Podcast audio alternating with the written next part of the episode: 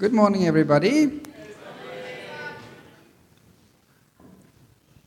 So, uh, it is amazing the exegetical sermon that uh, Rensu did. Where's Rensu? Rensu's around here somewhere. He's probably outside with the babies. Uh, the exegetical sermon that Rensu did a couple of weeks ago, on uh, two weeks ago, on, on uh, ex, uh, Exodus. Philippians 4 it was.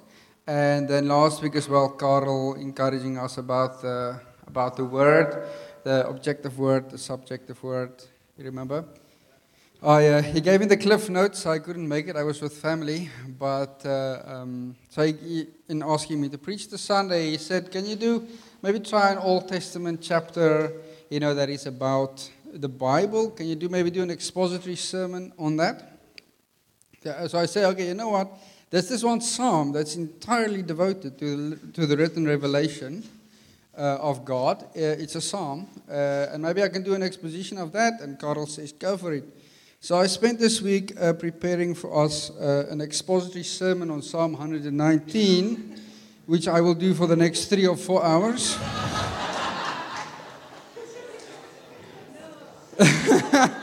Nauku says no. Okay, let's. I'll, I'll try and readjust.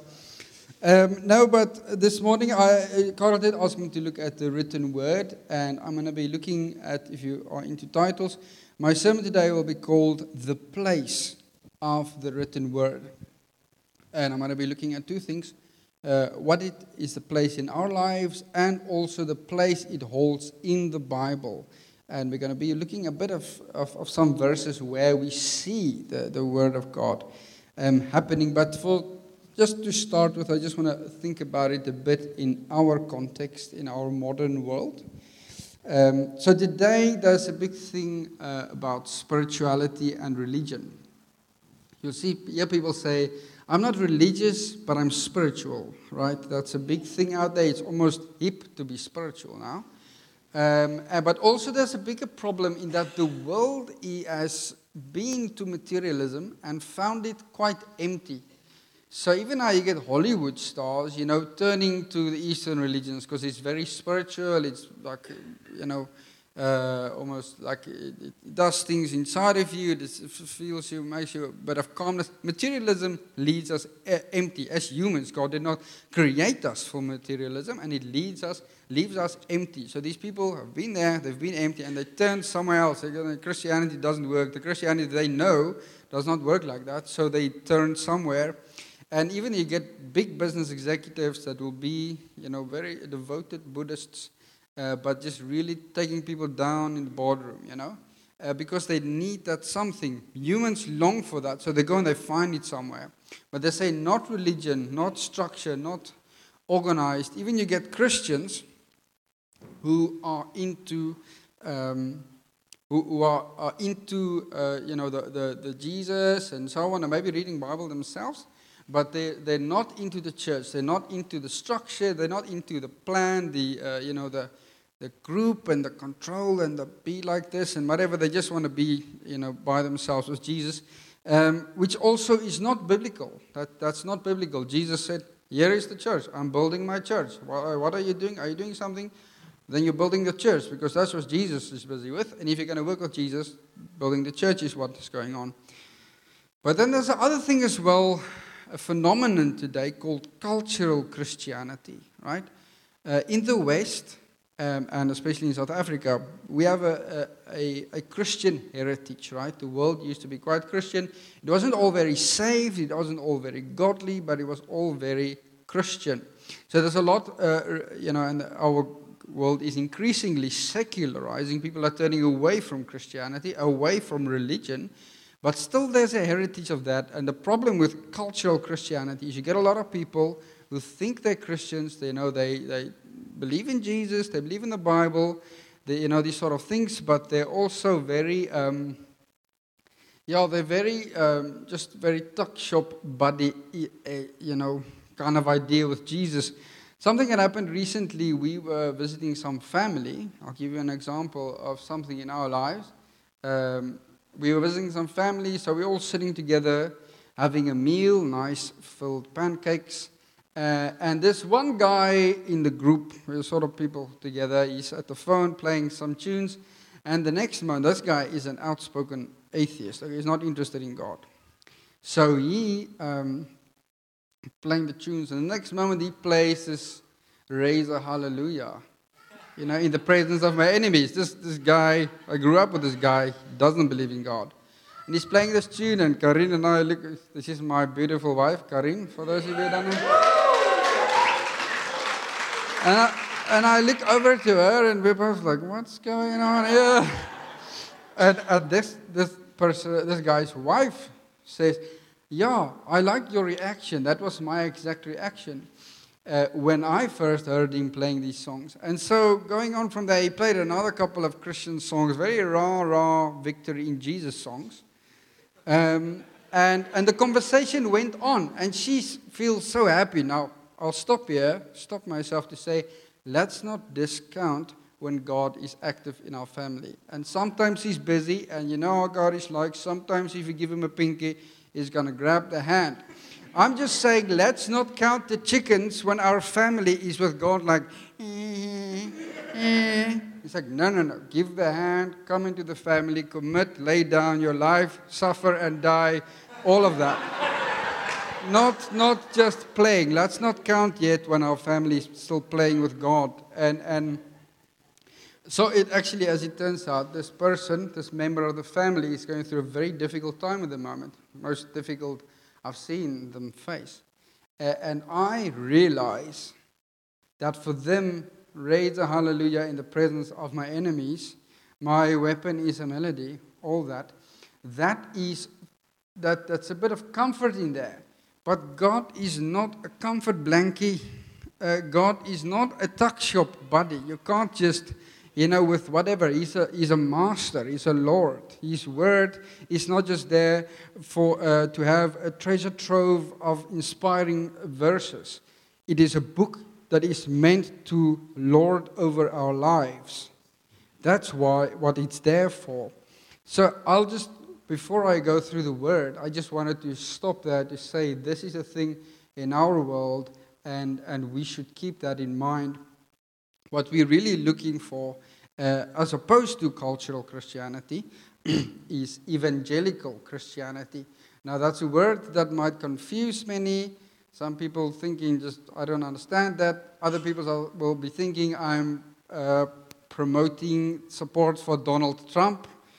Other people will think I'm into capitalism. Very misconfused. This, this word has been politicized a lot in our modern world. But what it really means and where it really comes from is evangelical Christians are those who believe in the, the evangel, the, the gospel that has changed our society, changed our lives, that there's a certain way they believe in the gospel, they believe in the new birth, they believe in the transformation, they believe in the need to be transformed into the image of God. It's what we live, really. You're like evangelical Christians, if you didn't know, uh, probably if you're a member of this church then uh, so that's what we're looking for, and that's what we're trying to get our family to, right? If we can get them there, then that's really going to be a, a, good place. But I want to, I want to, I'm going to read some scriptures today um, for us, uh, and and looking at the place, some places where we, where the written word of God features. Now, when I'm reading this, I want you, and I encourage you for your own enrichment, whenever you read the Old Testament, or even the New Testament, but especially the Old Testament, try and read it sympathetically, okay? Read the Old Testament the way you listen to a testimony. All right?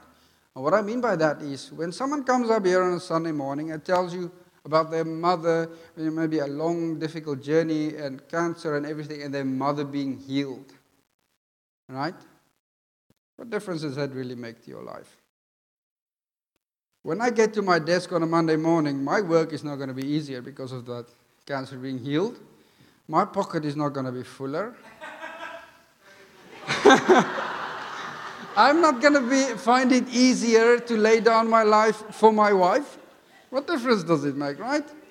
No, it fills me with awe of God. So when you're reading about the Old Testament, when you're reading God interacting with humans, humans, uh, other humans wrestling with being faithful to God and finding it really difficult. read it sympathetically, reading it like a testimony, thinking these are actual people. This is not bone dry and boring history. This is really, God is interacting with humans here. So keep that in mind as I read today and whenever you read the Old Testament. So I'm going to read some verses. Um, the first place we find written revelation. Okay, we heard today already about the Red Sea. Okay, a couple of days later, they arrive at Mount Sinai. And God comes down on the mountain to meet with Israel. It's all like thunderbolts and lightning, very, very frightening indeed. For those of you who catch that reference. Um, and, and, but God is speaking to them, uh, or they, they're seeing, the very, it's very frightening. And Moses goes up, gets a bunch of uh, sort of commands, the way they need to live. Okay? Moses goes up to. Yeah, then he has to come down and tell the people, this is the deal. Now, they're coming out of Israel. They, they're sort of, you know, the children of Abraham, but they don't really know Yahweh. They, they don't, they're just coming out of uh, Egypt, slaves, and they have to be God's people now, but they don't, don't really know him. So Moses goes up, fetch these words, comes back, say, this is what the Lord says. This is the deal. Okay, this is the deal. And they have to now say, yes, we're going to take it or not. So he comes down, Exodus 34, or 24 verse, um, ranging from 3 to 8 for those taking notes. I'm not going to read all of them, but 3 to 8 more or less. I'll just read verse 3 there. It says, when, when Moses went and told the people all the Lord, uh, sorry, all the Lord's words and laws, they responded with one voice. Everything the Lord has said, we will do. Moses then wrote down everything the Lord has said. That's the first reference to written revelation. Writing it down for the record, it is the deal. It is how the Israelites are going to be uh, different, represent God, shining like lights in the midst of a perverse generation. And then in verse 8, we are told, Then Moses took the blood, sprinkled it on the people Goodness, can you believe that? Like, nothing about a queasy stomach in ancient Israel. Like, line up for a bit of blood, please. Um, took the blood and sprinkled it on the people and said, This is the blood of the covenant that the Lord has made with you in accordance with all these words. Now, just listen to these words. This is the blood of the covenant. Where else do you hear very similar words? Right? When Jesus instituted the Lord's Supper. This is the gospel for the Israelites. God has come down, He has told you, This is what I expect of you. This is how you're going to be my people. When the Lord said, uh, Jesus said, This is the new covenant, the covenant in my blood, when He did the Lord's Supper, and He said, This is the thing, this is the deal for them now, this is what God is doing now. So, but I'll go on from there. Uh, for the Jews, always, for the, for the ancient Israelites, it was important that uh, the public reading of Scripture, you read about in the New Testament as well, it was a very big thing. And what happened was because they knew that they needed to be, be reminded of uh, uh, what the Lord has said and what the Lord expected of them, He instituted a, a thing. Uh, um, there were three festivals in a year that all the Jewish grown men had to go to. Okay? You go to appear before the Lord, you bring a sacrifice, you remember what's going on. But once every seven years, you bring everybody. Uh, and then the law is also read out. So I'll read here from Deuteronomy 31, verse 9. It said, So Moses wrote down this law. This is a part of Deuteronomy now, he wrote down, and gave it to the Le- Levitical priests who carried the ark of the covenant of the Lord, and to all the elders of Israel Moving on to verse 12.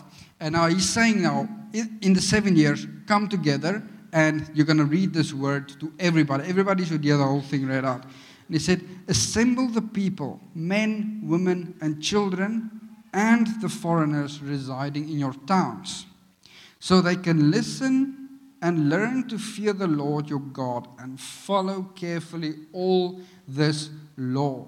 It was a big thing. They had to come to hear the revelation in order to know to fear God. This is how, and, and of course, there's a lot of debate about what actually element of fear is involved in fearing the Lord, but either way, it had to do with worshipping God and living for Him. That was it was about. But as it turned out, if you read Judges, Samuel, right on there, all those books, it, it, never really happened. The people were not very faithful to God. They didn't really keep the law. And so what happened actually is, for those of you know a bit of history of Israel, they were unfaithful to God. And in the end, there was an exile. Okay, the people were not faithful to God.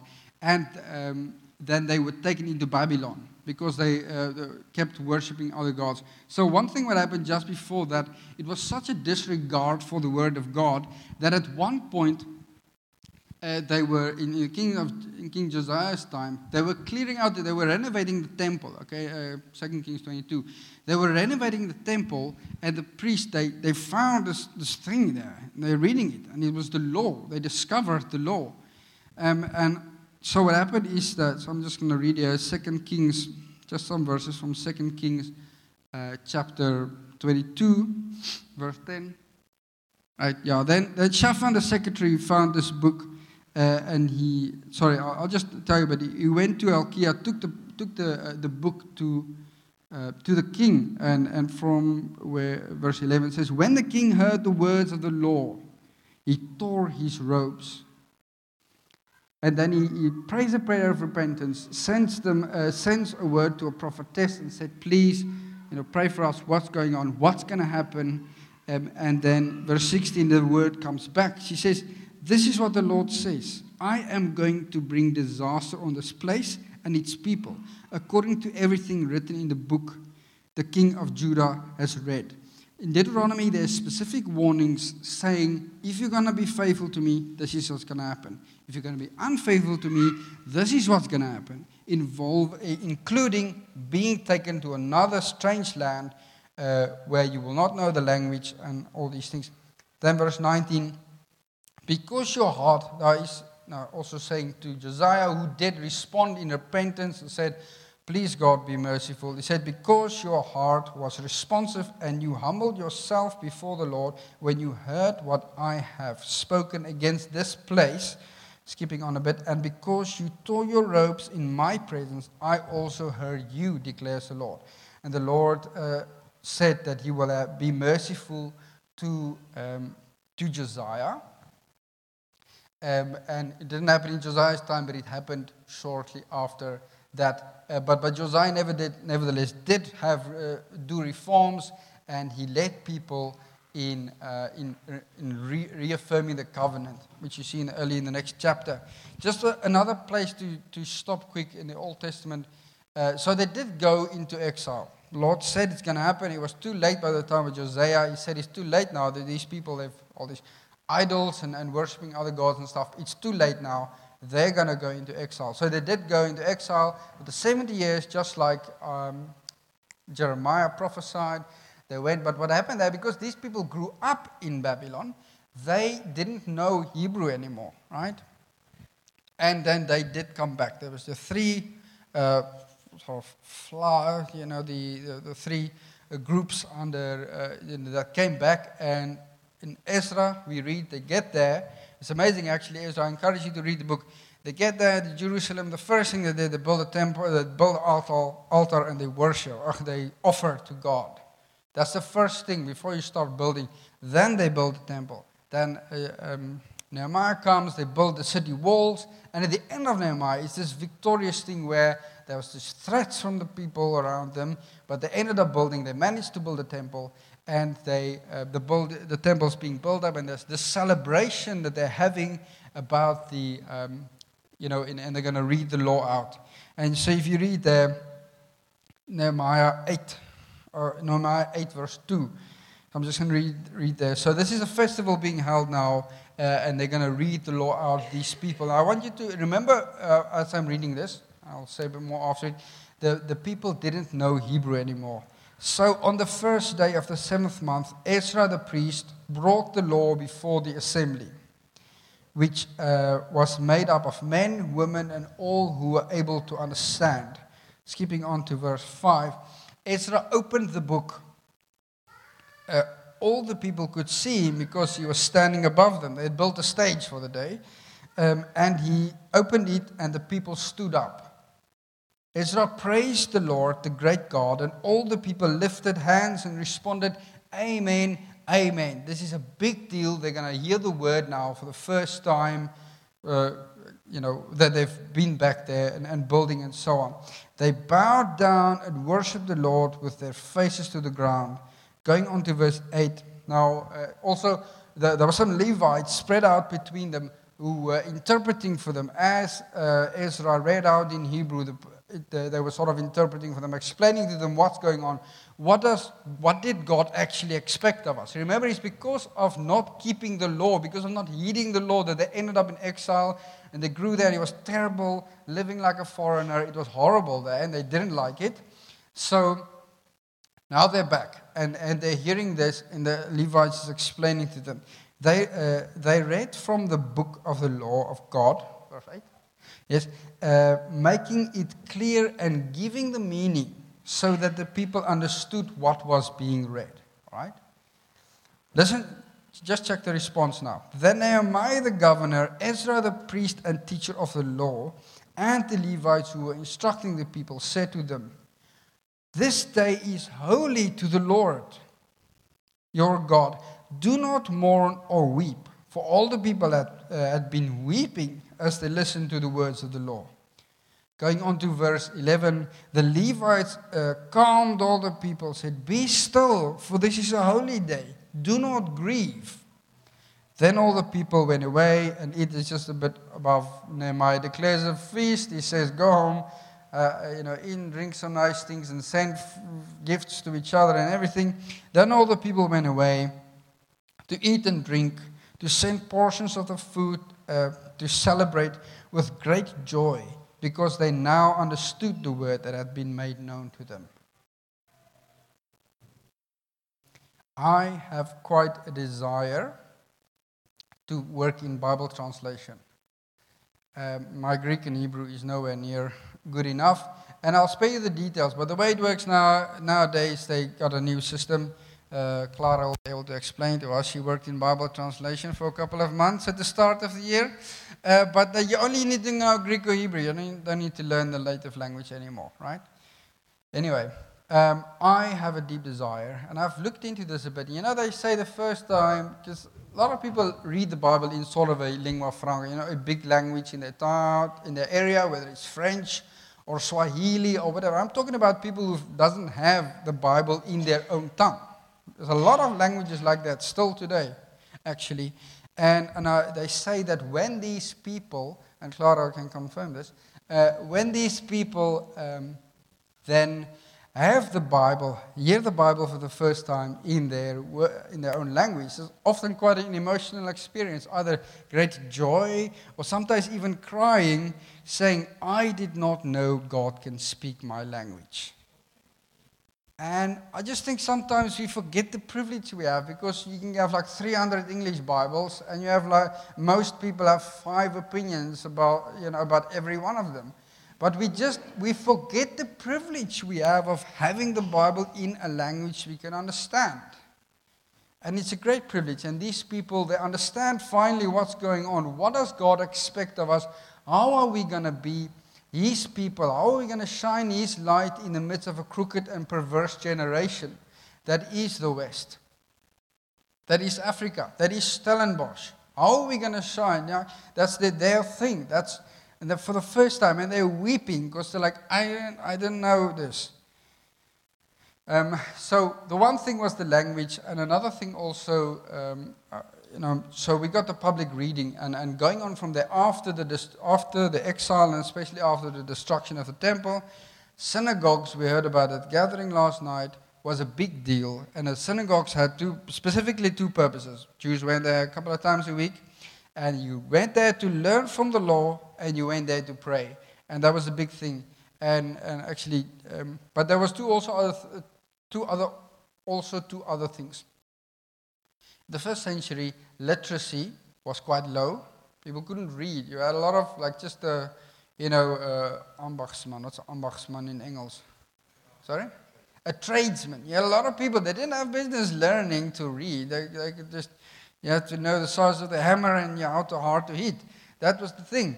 Uh, most, most people like that and didn't learn. So they went there. And also, the other problem was that writing material was so very expensive that you just couldn't afford. Like most churches, like would just hope to have a couple of scrolls. Um, and you could, you, very rich people would have their own libraries. So that just didn't happen.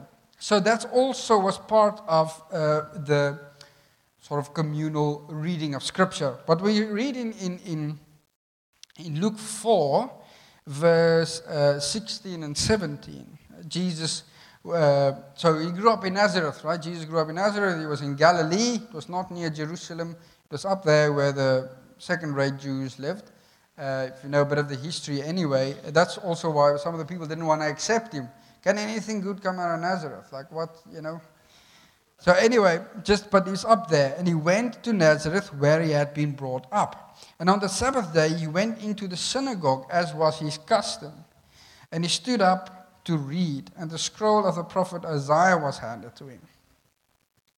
Sorry, this thing is fighting me. Handed to him, uh, and, and then he read from Isaiah 61. And of course, he said, This is now fulfilled in me, and I am the Messiah. And people upset, get upset and, and want to throw him off the hill, and you know, that sort of thing. So, but here we see also in, in, in the Gospels, there was this thing people went to the synagogue, someone would read, and, and this is Christianity was birthed. Remember the early chapters of Jerusalem, of, of, of Acts, especially, um, well, anything before 10, the, the church was absolutely Jewish. It was done in a Jewish way. You went to synagogue, you, you prayed, and, and that was the whole thing. And, and, and Andrew even shared some of that last night, where there was the three things. You would meet in houses, that was more of a church thing, but and then the synagogue, and you would go to the temple for the big meetings. But I'll just go on to another thing as well. And something I want to get to here is, is just about the a bit of the life shared with teaching, especially in the New Testament. There's a life. So Acts 2:42 um, we read very famous verse. I'm just going to unpack it here. They devoted themselves to the apostles' teaching and to fellowship, to breaking bread and prayers. Now, the thing is about the, the apostles' teaching or doctrine, as it's often um, translated, is that word has two elements to it. The one is a way of life, and the other one is sort of content, what you believe. It is content as well as example. So we often say that to each other, and certainly when we get together at the, uh, you know, together uh, sit under apostolic teaching today, right? That is very important, and it's very up with this verse. And I think at least, or we could even, I would even go as far to say, primarily the apostolic doctrine is caught up in the New Testament, where we have the the words of the first apostles saying, This is what the church is like, this is what Jesus is like, this is how you're faithful to him, and, and this is how you're supposed to live out. So, two elements, but also that, that's the content, and then also the way of life saying, This is how you're supposed to live. Like it's, it's, it's doing and it's believing. Uh, and the same way with the apostles as well. Today, when we sit underneath apostolic teaching, Okay, they help us understand the word better. They help us to live out the word. And it's important to remember those two elements is to the apostles' teaching is uh, involved. And another place where you see the uh, this teaching and the lifestyle together, right, is, is Hebrews uh, 13, verse 7. He said, uh, Remember your leaders who spoke the word of God to you. Consider the outcome of their way of life and imitate their faith. See, there is again the speaking of the word of God and the way of life. Consider, consider their way of life. See what their faith is like. See how solid their faith is. See how they're not shaken by the world. See how they stand faithful to God amidst of where there's like just temptations and how to make money and increase your uh, things and, and, and talk bad about your boss and they're faithful to God. Consider them and imitate them. Try and live like them. Um, another place where, uh, where the public reading of Scripture occurs is 1 Timothy um, 4.13. And some things I want to look at here. Um, I like this verse especially because it's so, uh, I, I, find it so applicable to what we're going on, what's going on in our uh, church. or the way we do things. I'll just read it. Until I come, Paul writing to Timothy now. Okay, until I come to strengthen you, devote yourself to the public reading of Scripture, to preaching and to teaching. That word preaching can also be translated exhortation, right? So the way I apply this to us, uh, you know, know that in communities they've been driving a bit more uh, recently to let's read Scripture together and let us uh, see how it applies to our life. So the, until I come, right? Uh, there's until while we're waiting for Sunday to come, while we're waiting for the next 412, while we're waiting for the next gathering, while we're waiting for the next meeting, the big meeting. Okay, we're there, we're at the home cell, we're in the house church, as Andrew said last night, a small meeting, we're reading scripture together, right? That's what, what we're doing. Now, Paul, I mean, not, when Paul was writing this, he meant Paul, Timothy standing in the front and doing what I'm doing now, right? But, okay, now there's no Timothy and there's not always the standing in front, so what now? We're going to sit together and read scripture and let it exhort us. Let us exhort each other. And if I can make teaching passive, then let's learn. We learn together what God is like. We learn together how does it apply to our lives. And the meaning of a text doesn't change, but how it applies to your life. And the way God is going to use a specific text to challenge you to live your life this week is going to be different to me. But the Holy Spirit will come and make the objective word subjective, as Carl uh, the two words and help you live out your life for God. So, thanks, guys. Thanks. um, let me just take a sip.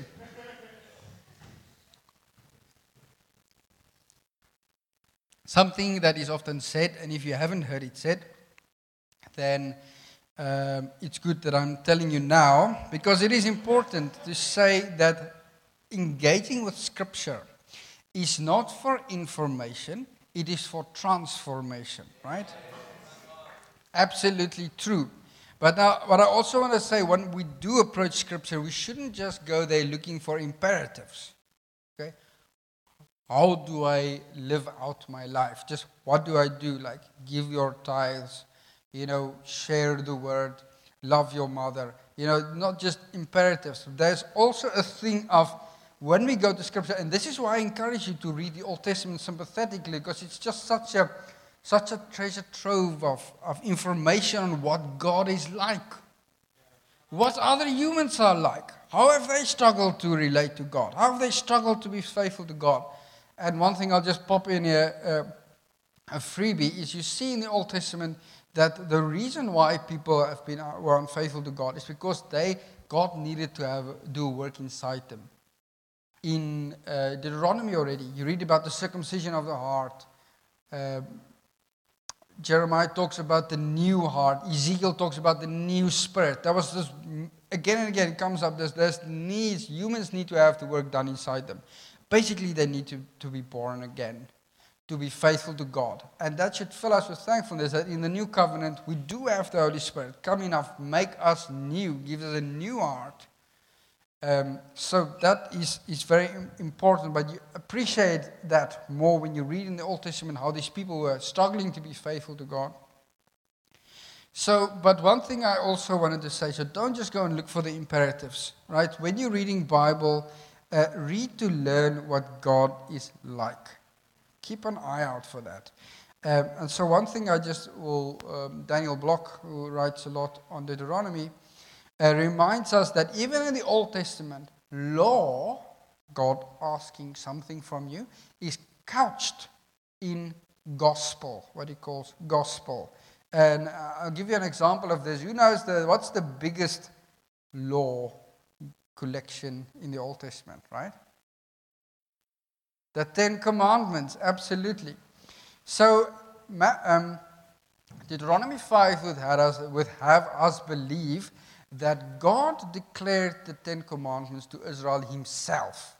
They heard him. Okay? That part. They didn't hear everything. Moses went up and got the details, and he came down and he said, This is the deal. And they said, We'll take the deal. But the Ten Commandments, they heard it himself. They uh, um, heard, heard, it, uh, heard it themselves. So, Deuteronomy 5, verse 4 to 7, for those taking notes, I'm just going to read here. The Lord spoke to you. Uh, this is now Moses speaking, reminding Israel of what happened at, at Sinai. The Lord spoke to you face to face on the mount, or out of the fire on the mountain, and he's talking about them declaring the the um, the Ten Commandments part now. And then verse 5 ends, she doesn't have it up there, it ends saying, And he said, this is a quote now, the Lord is, Moses is quoting the Lord here. I am the Lord your God who brought you out of Egypt, out of the land of slavery. You shall have no other God before me. God does not start saying, Hey, you, listen here. This is what I want, okay? He doesn't start like that. He starts saying, I am the Lord your God. I am the Lord, the covenant name, and I'm your God. And I'm the one who brought you out of Egypt. This is me speaking. And then he says, For your good, though I have no other gods before me. And he goes on. So it's just so beautiful that even that, the Ten Commandments, which is such a boo with many Christians, starts with gospel. Um, so, what, last verse, uh, piece of passage I'll look at, so close to my heart, um, is Paul uh, in the second, uh, second uh, Timothy 3 uh, Paul is nearing the end of his letter, his second letter to his apprentice. So he's living in a very godless world, Timothy, and God is, uh, Paul is wanting to help him. How do you avoid all this godlessness? And beyond that, there's also all these false teachers, and it's like, how do you not fall underneath that teaching? From, from when First Timothy opens up, it's all about the false teachers and correct them and put elders in place to get these people, uh, silence these false teachers, and, and so on. But he's, he's closing the letter now, he's nearing the end. And in verse 1, he starts off by saying, But mark this, there will be terrible, uh, terrible times in the last days. And if they were living in the last days, then we are definitely living in the last third days. And you can just look at the darkness around us. Uh, terrible. He goes on to explain, and I don't want to put it up here but goes on to explain to them the world as it was uh, that, and it sounds like our world, really. Sounds like the West. Sounds like Stellenbosch. Okay? And then in verse 10, he says to, the, he says to Timothy, You, however, know all about my teaching and my way of life, my purpose, faith, patience, love, endurance. Again, here, my teaching, my way of life, again, a way of life and teaching being married together as it should be in a good uh, teacher of the word. Uh, but then he goes on to talk about some false prophet, uh, some false teachers, and now, now he's coming again to the how do you avoid this false teaching? And then from verse 14 is where it really gets interesting. It says, But as for you, Timothy, Continue in what you have learned and have become convinced of, because you know those from whom you learned it. Again, these are faithful teachers. And then in verse 15, how from infancy you have known the Holy Scriptures, which are able to make you wise for salvation through faith in Christ Jesus. Not the Scriptures, no, actually, when he says Scriptures there, he's referring to the Old Testament because the New Testament wasn't written then, right? So he's saying this Old Testament, he's not saying they can make the converts wise so they get saved and then whatever. No, he says these scriptures can make you wise for salvation through faith in Christ Jesus.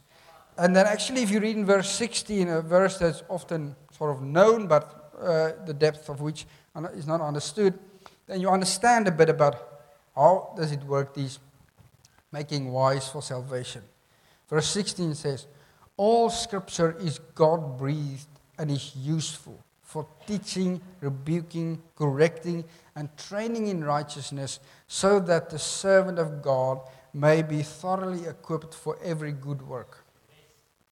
Great uh, passage, well known. Uh, something, again, uh, emphasis here between the content and the living, something that is often uh, not known, is that these words, the, the word for teaching, Greek word, refers very specifically to instilling good beliefs uh, in people, accurate doctrine. That word specifically refers to that. The word for, I'm just correcting, No, rebuking refers to specifically to correcting wrong beliefs that people have.